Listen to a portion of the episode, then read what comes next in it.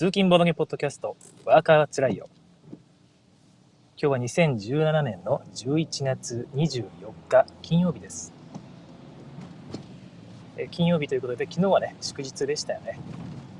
皆さん、ボードゲームなどして楽しまれたでしょうか？私も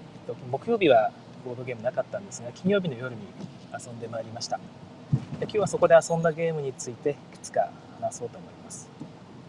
ただね、本当はね、今日も祝日じゃないわ連休にしてね あの4連休楽しみたかったんですが、まあ、なかなかまだ新しいお客さんのとこなので言い出すことができなくてですね。まあ結局今日もこうして通勤の途中でございます、まあ、なかなかワーカーは辛いところですね。はい、えー、ということで、えー、今日も、えー、ボードゲームの話をしたいと思います。一つ目なんですが、えー、前回の最後にちょっと軽く引きで、えー、話をさせていただきましたバイソン将棋こちらを試してみました。アレックス・ランドルフがだいぶ前に作った1975年って書いてありますよね。いやだいぶ古いですよね。だいぶ昔に作られた2人用のアブストラクトです。もともとはバイソンという名前なんですかね。ももっと別の名前だったんでしたっけ？バッファローって名前で紹介してたところもありましたけどちょっと私そこまで詳しくないのでうちはバイソンというものが元になっていて、まあ、将棋っぽいから日本の GP さんがバイソン将棋と名前を付けたというところだと思います。僕はこのタイトルすごく気に入ってましていつかこのロゴで T シャツ作りたいなって ちょっと思ってるぐらいなんですけども、でルールを読んだ感じではですね実は本当にこれ面白いのかなっていうのがちょっと分からなかったというかどこまで楽しめるのか自分もともとそんなにねアブストラクトが好きというわけじゃないんですね。なんていうか将棋とかに将棋とかもそもそも自分やってなかったですし3回ぐらいやって動きを一個一個覚えなきゃいけないっていうのがすごく苦痛で覚えられ 覚えられなかったんですよ。で、えっと、銀ってどういう動きするんだっけっていうのを毎回確認しながらやってるとすごくストレスで、まあ、上手い人はなんかそんなもんなんですぐ覚えられないのみたいな感じになって劣等感を すごく感じた結果ですね、まあ、器具将棋はやらなかったんですけども、まあ、そんな感じでアブストラクト自体は嫌いではないものの好んではやらないと。オセロは好きですね、えーと、あと囲碁も実はちょっとかじっていたりします。小学生の頃少し囲碁教室に通っていたことがあります、まあ、そんな感じで、えー、まあ、好きでも嫌いでもないアブストラクトでしかも2人用というね結構ガチ気味になってしまうのでなかなか出す機会がないんですがあの金曜日のあじゃあ水曜日か。水曜日の夜に集まった時にちょっと最初もう一人の方が遅れるということが分かっていたのでこちらを出して遊んでみたんですね。そしたらですねあの最初の印象から言いますよね、えー、最初は2人して、まあ、最初の一戦が終わった後いやこれは微妙なものを買ってしまったんじゃないですかって。お互いにそう言いましたね。えー、あらえー、って。いや、でも、あの、アレックス・ランドルフがこんなものを作るはずがないっていうのは2人とも分かっていて、いや、ちょっともう一回やってみましょうかって言って、もう一回やったんですよ。で、一応僕がバイソン側をやったんですかね。えー、で、相手がその州長側をやったんですよね。で、バイソン、バイソン11匹対州長1人プラス犬4人という、えー、盤面に戦います。で、バイソンは前に進むしかなくて、1匹でも相手の陣地に1人でもね、陣地というか、もう反対側の、えー、相手のマスまでたどり着かせれば勝ちと。前に進むしかない。でしかも相手の駒を取ることすらできないです。相手に前、前に相手の駒がいたら動けないというね。犬は飛車と角の動きを足したような動きをします。で、犬も相手の駒を取ることはできない。酋長はえー、まあ、上下左右どこでも動ける王将の動きをしてしかも相手のバッファローを食べる食べるじゃないわ、まあ、取ることができると。いうことですね。酋長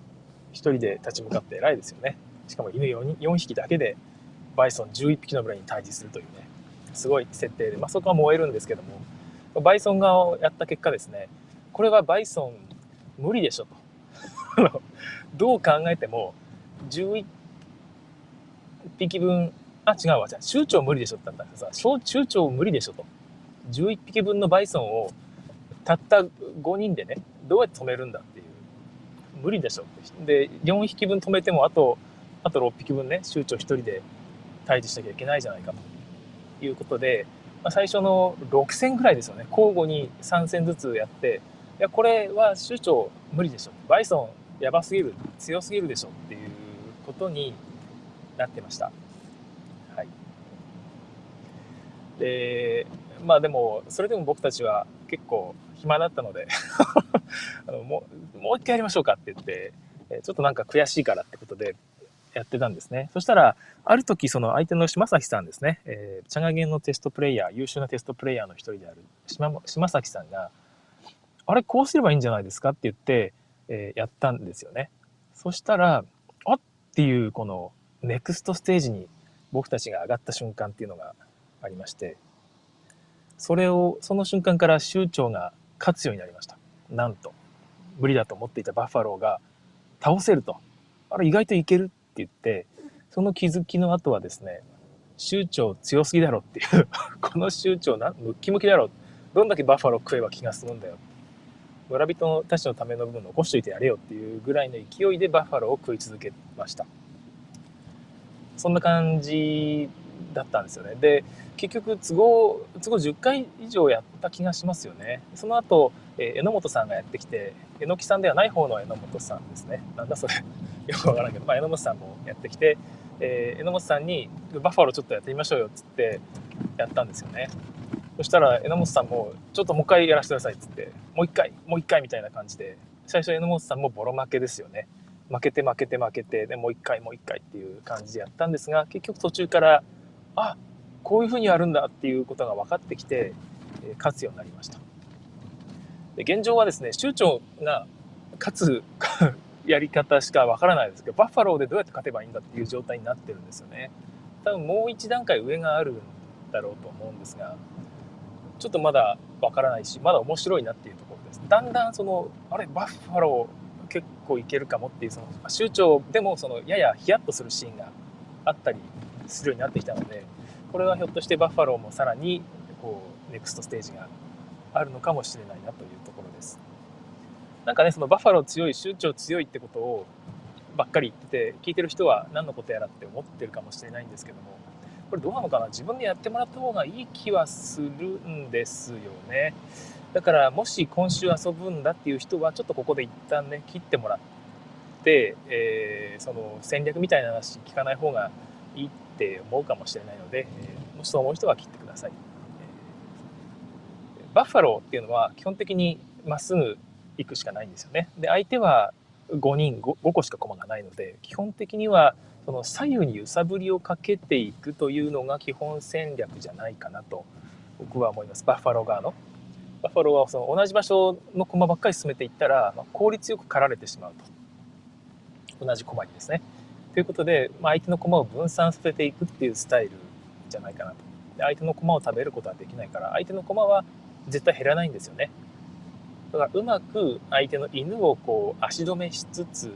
酋長を右往左往させるとその間にもう物量で攻めるというそういう作戦なんじゃないかなと思っていて、まあ、序盤はそれがねすごく効いていたんですよね。いやこんなん酋長一人で退治できないよって一生懸命止めても、まあ、なんか食べに行ってる間に別のとこから突破されてしまうとそんな感じが、ましていました。でもですね、ある時に、その、止めている、犬が相手のバッファを止めている間に、酋長がその犬を助けに行くっていう戦略が取れるってことに気づいたんですね。その犬を止めているだけじゃなくて、止めてる間に、酋長がその止めてるバッファローを食っちゃうんですよ。パクッと。そうするとその犬が自由になるので、そうすると横方向にブワーッとまた動いて、もう間に合わないと思われていたバッファローを止めに行くことができると。でその間にまたね、えー、別の犬を自由にしてやって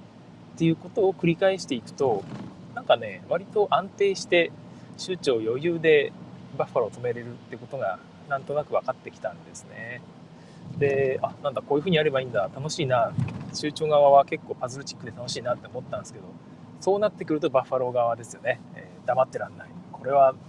一矢報いたいと。先ほどまでは、ね、かわいそうかわいそうって言ってたバッファローがねなんか時代の変換で今度は赤羽では強い強いって言ってたのが今度はねかわいそうとなるっていうそういう面白いゲームだなと思いました。だからまあ皆さん買われた方はですね、バッファロー2、3回やって、え、なんか無理ゲーじゃね？なんか面白くなくね？って思ってしまうかもしれないんですが、でぜひね、えーとまあ、交代でせっかく対象じゃないゲームになってるんで、非対称のゲームになってるんで、交代して、なんか別のシーンが見れるまではね、ぜひやってほしいなと思います。なんか、どうなんだろうな。まあ、でも、その、万人受けしないんじゃないかなっていうのは、まあ、盤面から見て分かりますけども、アブストラクト好きの方に買っていただいて、えー、それでね、アブストラクト好きの方も、すぐに諦めるんじゃなくて、何度かやってもらうと分かるかなと思います。分かる人は、ね、最初からパッと分かると思うんですけどね、自分みたいな、ちょっと苦手な方でも、何度かやってると楽しいよということでした。はい、バッファロー結構ねコンポーネントしっかりしてて犬とか可愛いんですよね。バッファローコマも結構しっかりしていてなんとか実感がありますボードゲームやってるなっていう実感がありますね子供と一緒に遊ぶのにもいいかもしれないです、子供は泣いちゃうかもしれないんで最初はバッファローをやらせてあげて、まあ、こっち州長で負けてあげるとで、まあ、州長やってみるっつってどっかで変わってみて、えー、まあ、うまいこと州長で勝たしてあげるみたいなことをやっていくのもいいかもしれないですね。はい、えバイソン将棋は僕個人的には当たりだったと思います。さすが、えランドルフですね。ランドルフを買って間違いはないということでした。もう一個の方ですね。マングロービア。こちらは何度か紹介したことがありましたっけね。えーと、あ、僕マングロービアについて何も知らないよよく考えたら 何も知らない状態で来てしまいました。作者が誰だったかすらごめんなさい覚えてないですそっか適当にちょっと朝出てしまったのであれですが、まあ、せっかくなんでお話ししますねマングロービアっていうのはどういうゲームかというと、まあ、南国の島の覇権をめぐってですね次の州長が誰になるかというのを決めると話です。で島はですね、えー、マス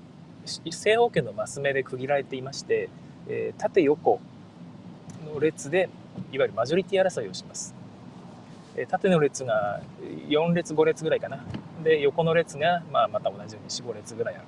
という状態で、まあ、それぞれに神様がこういらっしゃるんですね。この列用の神様この列の神様っていう。その神様に近いなるべく近いところにたくさん自分のまあなんか建物駒を建てるということですまず縦で一番たたくさん建てていた人ってなるんですけど大体2個か3個ぐらいで、えー、トップになるので大体タイが起こるんですね。タイブレークが、え必要になると。そのタイブレークが神様に近い方がいいという感じの、いわゆる、まあ、陣取りゲームです。まあ、陣取りゲームなんですけども、そこの自由にもちろん置けるわけじゃなくて、まあ、どういうふうに置く制限を設けてるかですよね。まあ、陣取りゲームの面白みっていうのはこういうとこにあると思うんですが、どこに置くっていうのを決めるのは自由です。ただし、置くための条件がある。このマスに数字が書かれています。数字と地形が書かれてるんですね。地形が海、砂浜、平原、森の4種類があります。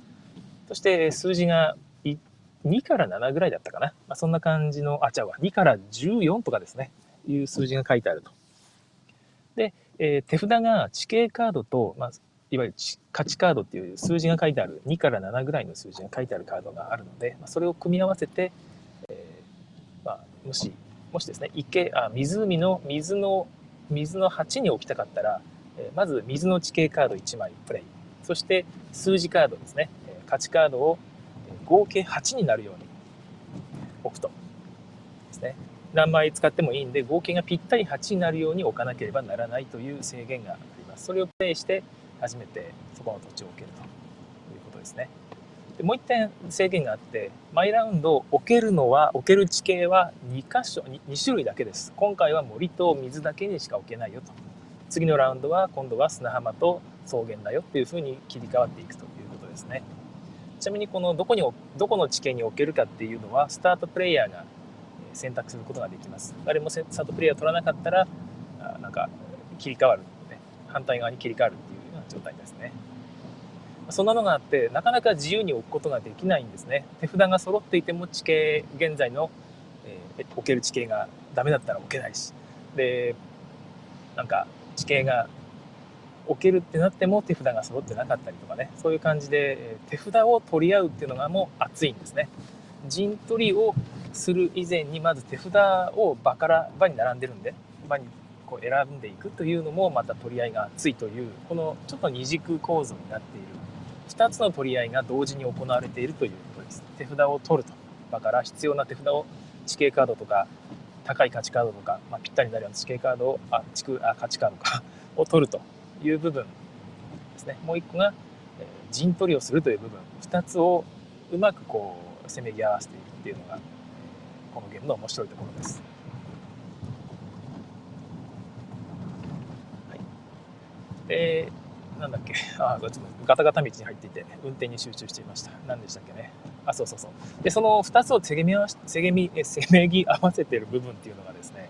えー、ちょうどワーカープレイスメントになってるんですね。でこの非常に面白いのが1つのワーカーアクションスペースで2つのことができます。2つのことができるっていうのは、えー、カードを取る。と家を建てるっていうのがあるんですね。で順そのワーカースペースには順番があって1番のワーカースペースに置くとカードはたくさん取れると。ただし、えー、家を建てるのは一番最後になるみたいな感じのアクションマスになってるそういう構成になってるんですね。で2つあるとはいえカードをたくさん取りたい。でもそうすると家を建てるのが最後になるからうーっていう迷うところですね。でカードを取るのも種類あって表のやつを取るっていうのと裏を裏から、まあ、つまり山札から取るっていうのが、まあ、あるんですね。でアクションスペースに書かれてるんですよ。このアクションスペースは表から2枚。裏から1枚取る。もしくは裏から2枚しか取れないとか、まあ、そういうふうなアクションスペースになっているので、まあ、彼が先にあそこのスペースを取ったとしても表のカードはまだ残っているはずと。だったら自分はこっちを取れるっていうような、まあ、そういう読みが発生したり、まあ、彼は今2個同時に置ける建物を建てれるあのスペースを狙ってるはずだから、えそれよりも先に家を建ててしまうと。あそこのスペースに建ててしまえばもう意味なくなるはずだなみたいな、まそういう読み合いが発生したりするんですがとにかくここが悩ましい。もうみんなもそこを絶賛してましたね。これは本当にどっちに置こうか悩むってみんなあの悩み始めるんですよ。で誰かがそのアクションスペースにこう置くっていうのを悩もうとして悩んでこう待ってる間他の人はもうすでに自分のワーカーコマを手に持って腕を片腕を上に上げるんですね。であのカイジのワンポーカー編の前か、えっ、ー、とあの早押しのやつですね。ちゃんとマリオが階段上のとこに座って上の後ろにいる人が 手を挙げて前にいる人が前にいる人が手を挙げて俺今からボタン押すぞ。いいのか俺が押してっていうのをこうやるっていうあれを他のプレイヤーがやっていましたね 別にそんなルールでも何でもないんですけどあれがプレッシャーになると。ワーカースペースに俺をここに置くぞいいのか？早く置かなくてもいいのかっていう、こういう、えー、プレッシャーをみんなにかけるという、とてもくだらない遊び方をしていました。はい、どうでもいいですね。マングロービはそんな感じで、えー、非常に悩ましいんですよね。とにかくあのアクションスペースがよくできているので、毎回悩ましいと。で、カードを引き運があるので、そこは、あの、本当のガチゲーマーには受けないかもしれないんですが、まあ、うまいことこう引き運で、よっしゃーって人が来たり、よしよしうまくいった、もしくは全然ダメだったっていうのがあるんですよ。だから、えー、建物を建てる順番に遅れを取ってしまって、もうあ、これ建てれねえなと思ったら、あれ？え、建てないんですか？って言って、ええー、まあちょっと、まだ今はいいかなみたいなって言って、まあ引けなかったんですよね、多分カードを。まあ、そういうことがあったりします。そんな感じで非常にあの盛り上がって、白かったですね。マングロービア、名作なんですけども、結構、その、そんなに遊ばれてないっていうのがですね、一つ割と強すぎる戦略っていうのが見つかってしまったと今言われています。まあ別に強すぎないよっていう人もいるんですけども、え、それアミュレットっていうものがあるんですね、このゲーム。それは特定のなんか魔法、魔法園みたいな赤い点々で囲われた赤い石で囲われたそのスペースに自分の建物を置くとですね自分のアミュレットレベルっていうのが上がっていきます。でアミュレットレベルを上げるとですねアクションスペースの中にアミュレットを引くっていうマスがあるんですよ。そのアミュレットをまたその自分の建物をマスに置くためのコストになったりするんですけども単純に得点になるんですねゲームが残った時に。えっ、ー、と1から6の価値があって、まあ、ひょっとしたら1枚引くだけで6点ってなるんですがアミュレットレベルを5まで上げるとですね一気に4枚ぐらいかなんか取れるという。4枚じゃなかったかな？5枚だったかな、まあ、それぐらい、え、まとめて取ることができてですねもしうまくいったらですね、まあ、そんなことはなかなかないんでしょうけど 6×4 で24点をいきなり取ってしまうと。でマス1個においても2点3点しか取れずマジョリティを取ったとしても最大12点ぐらいしか取れないというこのゲームにおいてですねアクションするだけで、まあ、なんか10点とか取れちゃうっていうそういうバランスになっちゃってるんですもちろんそれは強いからみんな狙うということになるんでしょうけども、まあ、そういう戦略が存在しているわけですね。でこの問題点は僕はですねこの戦略が強すぎるっていうことではなくてそれは取り合えばいいのでね、え、そのこれを取ったことによりその人は陣取りからなんかね脱落というか離脱してしまうんですよね。陣取りしなくてよくなってしまうと。もう陣取りしなくて俺はアミュレット引き続けるぜっていうことになってしまうんですよ。せっかく陣取りゲームでその陣取りが熱いゲーム、まあ、カードの取り合いが熱いゲームなのに1人がそこから離脱してしまってアミュレットを引き続けると。でしかもそれが強くて勝ってしまったりしたらですね、まあ、ぶっちゃけ興ざめじゃないですか。まあ、まあ、興ざめしない人もいると思うんで別にですけど僕は興ざめだと思うんですよね。で陣取り部分もちょっと面白くなくなってしまいますしその人がやっぱ減るわけですからね5人用に、まあ、5人用4人用に調整されてるのに1人入ってくる人が少なくなると陣取り部分も下手したらね独占がなされてしまったりしてしまうんですよねお仕事をちゃんとできない機能しなくなるという気がします。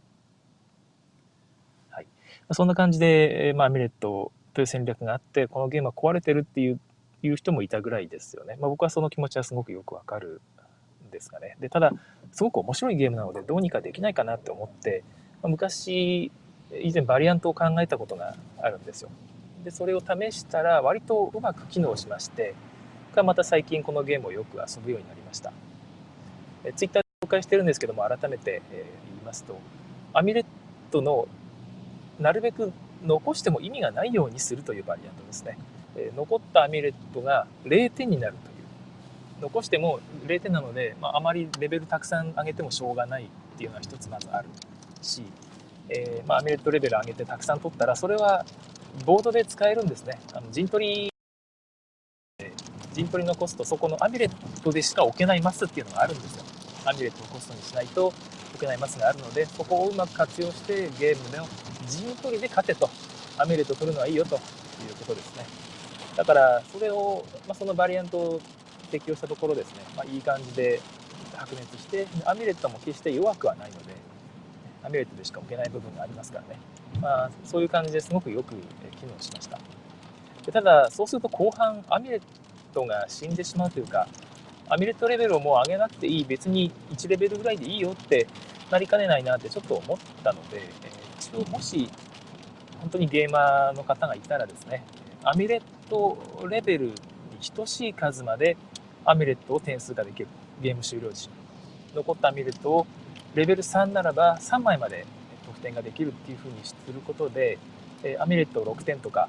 あった時にそれを6点にできるっていうような、えバリアントも作っています。僕はそっちの方がかな。アミュレットってやっぱくじ引きですからくじ引きの楽しさを、まあ、さらに加速させることができるってことで、まあ、その辺もこの辺楽しみもね残しておくというバリアントです。ちょっとなんか面倒くさいと思ったらその人は、えそういう場合は単に0点にするだけでいいと思います残ったアミュレットは0点ということですねちょっとその6点のアミュレットが無駄になりかねないんですよね。あんまり置ける場所ってないので、6点のアミュレット。アミュレット引きすぎてもしょうがないってなると、ね、あのアミュレットレベルを上げれるマスのね、価値も下がってしまうということで、できれば残ったアミュレットも多少はアミュレット点数ができるっていう方が楽しいかなという気はします。その辺は各自でお好きにバリアント組めばいいかなと思います。こんな感じのバリアントでえこのゲームは僕は生き返ると思っているので、えぜひ楽しんでみてください。マングロビアは現状、日本のアマゾンではかなりね、なんか価値が高騰してしまってですね、あれなんですけど、まだ海外ではそこそこいい値段で買えるので、5、6000円で送料込みで、なんか5000円ぐらい出せば普通に買える気がします。ちょっと和訳がね、公開されてないのがあれなんですけども、一回どっかで遊ばせてもらって、ルールはシンプルですので、それで楽しむといいかなと思います。マングロビアはすごくおすすめです。5人まで確か遊べるんですよね。えー、で3人で遊ぶ時は実はアミュレットそこまで強くないのでアミュレットよりもなんかえっ、ー、となんだっけなんかね特別なマスがあるんですよね。あの置けば置くほど1個の点数が高くなるっていう、えマスがあってそこの方が強かったりするのでそんなにアミュレット強くないんで3人以下の場合はさっきのバリアントを適用しなくてもいいかもしれません。まあ別にしてもいいと思うんですけどね。はい。できれば、ま4人5人で遊びたいゲームですが昨日は3あ一昨日は3人でも全然楽しかったですね。みんなめちゃくちゃ面白いってことを言っていました。また遊ぶと思います、え、今日はバイソン将棋とマングロービアについてお話ししました。今日はこんなところで失礼いたします、え、聞いていただきありがとうございました。ですね、えー、一応ですねここから僕は今日は帰りはなんと、えー、万丈遊戯祭という福井の鯖江市で開かれている、えー、ゲーム会夜ゲーム会に参加するので、えー、楽しみです、はい。えー、仕事これから仕事の方は、えー、頑張りましょうね。また仕事終わりの方はこれで仕事終わりということで羨ましいです。お疲れ様でございました。それでは次回更新をお楽しみに。次回は月曜日の更新の予定です。さようなら。はい、えここからはロスタイムとなります。え延長戦の3分間ぐらい自由におしゃべりをしたいと思います。え先日、オカンキャスまた聞いていてですね、え北米じゃないわ、アメリカの方ですね、お母さんが住んでいる地区の方では、なんていうか、あんまり、そうなんていうかね、意見交換をうまくやるっていうような話ですね。あんまり人の意見を尊重しないようなことは言わないし、お互いに意見を認め合うっていう文化だから、なんか自分が何か意見を言った時に批判される批判されるというのがなんかその言いづらいっていう雰囲気がないよっていうことを言ってたんですね僕もすごくそれ分かるなと思っていたんですがちょっとその日本日本でも最近ちょっと何て言うかな、えー、自由もっと自由に意見言えばいいじゃんっていう雰囲気あると思いますね。僕は。だからそういう意味では日本もだんだん変わってきてるなという気はしているんですがちょっとそのそういう部分の意見のその言い方自由という言葉の意味っていうのがまだちょちょっとまだ足りないというか日本は弱い部分があるのかなって思うんですね。日本はっていう言い方をするとちょっとその人から主語が広すぎるっていう風な感じで怒られちゃうことがあるんですが僕は日本の状況しか知りませんしもっと言えば福井とまあ、東京でちょっとね3年ほど働いたことがあるぐらいなので日本と東京の状況しか知らないんですが福井と東京の情報しか知らないんですけども、まあ、日本はっていうのは何ていうか分かりますよね 単純に自分の身の回りのことを言ってるっていうことですよでその主語として広すぎるっていうのはその、まあ、聞いてる方が判断してくれればいいと思います。ま海外では多分ちょっと違うんじゃないかなっていう意味でそういうふうに言ってるだけで、ま、海外でも同じだよってことがあればまた教えていただきたいんですけども。結局その日本人日本人というか日本の教育ってやっぱり和を尊ぶといいますか、えー、尊ぶと言いますかそういうあんまり和を乱すっていうのが嫌われる文化じゃないですか。これはおそらくそんなに僕は異論はない気がするんですけども、まあ、相手の心情をちゃんと読めと。でそういう部分が僕はいい部分もすごくあると思っていてやっぱり美しい考え方につながるとか街にゴミが落ちてないとか、まあ、あの辺も僕日本のいいところだと思うんですよね。お互い迷惑をかけないでいこうっていうそういう部分です。でただそれに対抗するように最近は自由に発言しようっていう考え方が結構広まってきて、えー、僕はいいことだと思うんですけどもそこをねちょっとね自由を拡大解釈しすぎている部分っていうのがあるんじゃないかなと。例えばそのなんか作品を発表するとするじゃないですか。それに対してその作者を誹謗するようなことを言ってしまう。例えばこの作者はお金儲けのことしか考えてねえだろみたいなだからこんな作品になるんだよみたいなことを言うのは僕はまあ誹謗中傷に当たると思うんですけどもそういうことを言っておいてその発言は自由だろうということを言う人もいるんですよね。でも僕はそれは違うんじゃないかなと。その自由って言っても限度があるんじゃないかなと思うんですね。で海外の人は僕多分この辺よく分かっていてまずお互いを尊重するとお互いの意見を尊重するその正しい正しくない以前に自分はこう思うってことを主張するだけであってあなたの意見は間違っているということをはっきりその述べるわけではないってことですね。立場も尊重するよと。でも自分はこういう意見もあるよっていうスタンスを崩さないことが多いんじゃないかなと。ディベートはまたちょっと違うと思うんですけど、えー、そういう部分でちゃんとこれまでね歴史上いろいろ多分圧力があったと思うんですね。そこを乗り越えてきてるそういう知恵が社会に生かされているような気がするんですが日本の最近のその自由な言論っていう考え方はですね何言ってもいいんだと、えー、作者は何を言われても耐えるべきなんだと。そういうことを言う人がいるんですよね、まあ、僕は違うなと。それは。はっきり違うなと思います。やっぱり相手の立場を尊重しないとどうしても議論が逆にねあの人間って感情的な生き物だと思うのでやっぱりまとまらないですし喧嘩になっちゃうじゃないですか。そこをやっぱりなるべく冷静に話すためにもまずはお互いにお互いの立場とか状況っていうのを尊重して正しい可能性っていうのもちゃんとねあると思うんですよ。だからたとえその金金儲けのためにやってるっていうのが正しかったとしてもですねあの逆にそれ言ってる人もいや金儲けって言ってもお金を儲けなきゃいけない理由があるのかもしれないしいやお金儲けしてるように見えるだけかもしれないっていうこの自分が間違ってる可能性っていうのをちょっと考えられないのかなっていうところが僕は、まあ、あります。でなるべくそういうふうに相手の立場っていうのをちゃんと尊重してあなたも正しいかもしれないんですけど、まあ、正しいんでしょうけどとですねで自分もはこういう思うんだよということを言うようなのが、まあ、自由な言論のベースに必要なものであってそれをすっ飛ばしてですね何でもかんでも言っていいってわけじゃないんじゃないかなと思うわけです。でこれはあの日本ではですねレビュアーもそのレビュアーに対して反論する人も両方にも言えることだと思っていて、ま、レビューする人ももちろん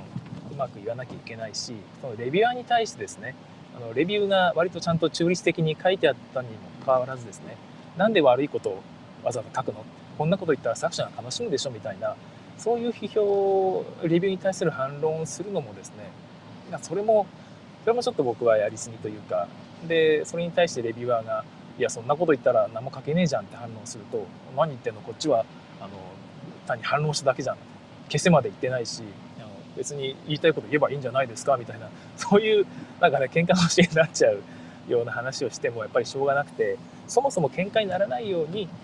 お互い配慮して言えばいいだけだと思うんですよね。で喧嘩になっちゃったらそれは申し訳なかったですって言って表現を改めるなりなんなりするなり言えてる話であってですね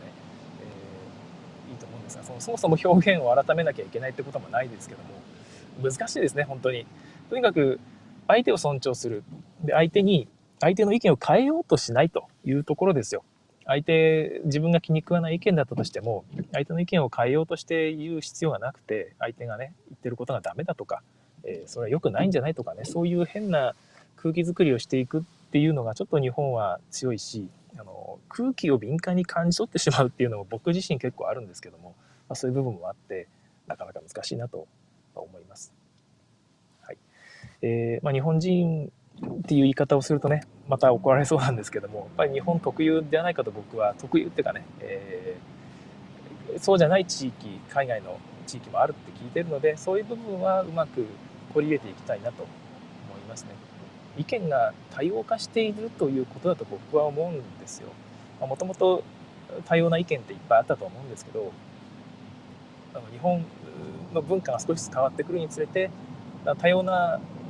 考え方価値観っていうのを受け入れられるようになってきたとその変化にまだその議論の手法っていうのがついてきてないのかなというふうに思います何でもかんでも自由じゃないんだよと完全な自由っていうのは、まあ、この世に存在しないわけでですね何かしら制限があるししがらみが必ずあります。で自由にやったら自由に、えー、その相手を傷つけていいっていうことにもなりかねませんから、まあ、そこはお互いにやっぱり特定のルール何なりの規範っていうのがあるということを前提にいかなきゃいけないと思います。考えるのは自由なんですけどね。あの頭の中で考えるいわゆる精神の自由っていうのは、まあ、誰にも許されていることなんですが、まあ、それを言葉にする時点でそれはもう制限があるんだよということを意識していければなと思いますお互い尊重していきたいですねなるべくちょっとだいぶ長くなりましたね ロスタイムで10分ぐらい喋ってしまいましたすいませんはい、今日はこのぐらいにしたいと思います。えー、では、お疲れ様でした。ありがとうございました。